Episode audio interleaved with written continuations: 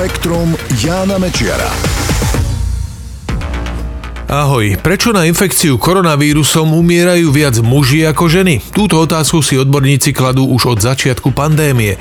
K akým možným odpovediam dospeli, to sa dozviete v tomto spektre.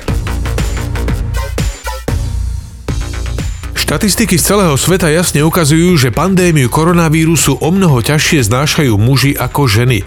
Podľa predbežných informácií u chlapcov a mužov sa s vyššou pravdepodobnosťou choroba prejaví vážnejšie ako u dievčat a žien a muži aj s vyššou pravdepodobnosťou zomierajú. Z údajov z Talianska napríklad vyplýva, že na mužov pripadá 58% všetkých prípadov infekcie a 72% všetkých úmrtí. Hospitalizovaní muži z COVID-19 zomierajú s pravdepodobnosťou pravdepodobnosťou vyššou o 75% ako ženy. Podobné čísla pritom zaznamenali aj v Číne alebo Južnej Kóreji. Jednou z možností, prečo to tak je, sú sociálne a kultúrne rozdiely medzi pohľaviami. Po celom svete napríklad muži viac fajčia cigarety, ničia si tým pľúca, následkom čoho sú menej odolné voči zápalom a ďalším poškodeniam pri infekcii.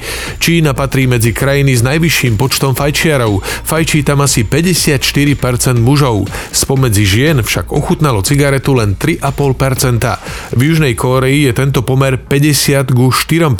V Taliansku je to vyrovnanejšie. Fajčí tam 28% dospelých mužov a 20% žien.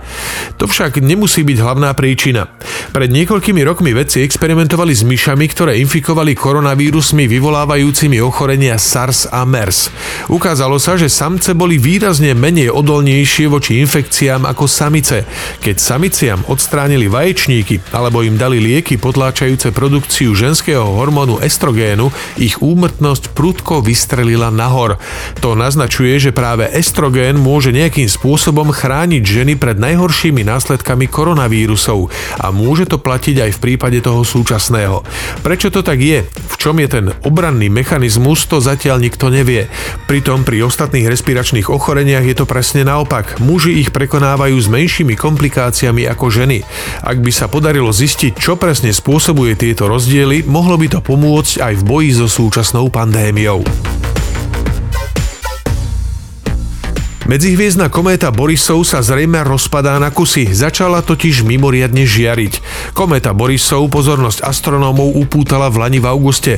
Na prvý pohľad to bola bežná kométa, štandardná kopa ľadu a prachu, aké k nám prilietajú z hlbín slnečnej sústavy.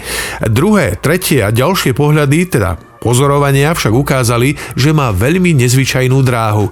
Až takú nezvyčajnú, že musela prísť z medzihviezdneho priestoru spoza hraníc slnečnej sústavy. Je to len druhý takýto návštevník od inej hviezdy, ktorého sa podarilo astronómom zachytiť. Poľskí pozorovatelia teraz zaregistrovali, že kométa Borisov sa postupne rozžiarila. To naznačuje, že jej jadro sa rozpadá na kusy. Zrejme to spôsobilo jej priblíženie k Slnku v Lani v decembri.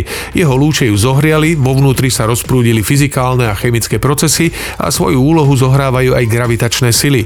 Kométa teda teraz letí od Slnka späť do medzihviezdneho priestoru a pomaly sa rozpadáva.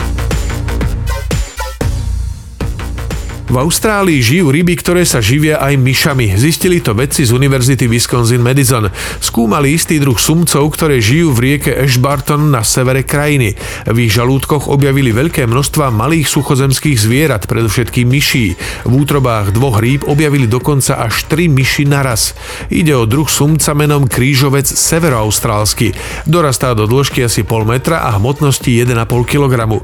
Doteraz sa predpokladalo, že sa živí predovšetkým vodnými bez bezstavovcami, rastlinami a príležitostne hmyzom a ovocím, ktoré sa dostanú do vody. Teraz sa ukázalo, že si pochutia aj na malých cicavcoch. Ako ich lovia, to zatiaľ nie je jasné, pretože spomínané myši rozhodne dobrovoľne do vody neskáču. Spektrum Jána Mečiara.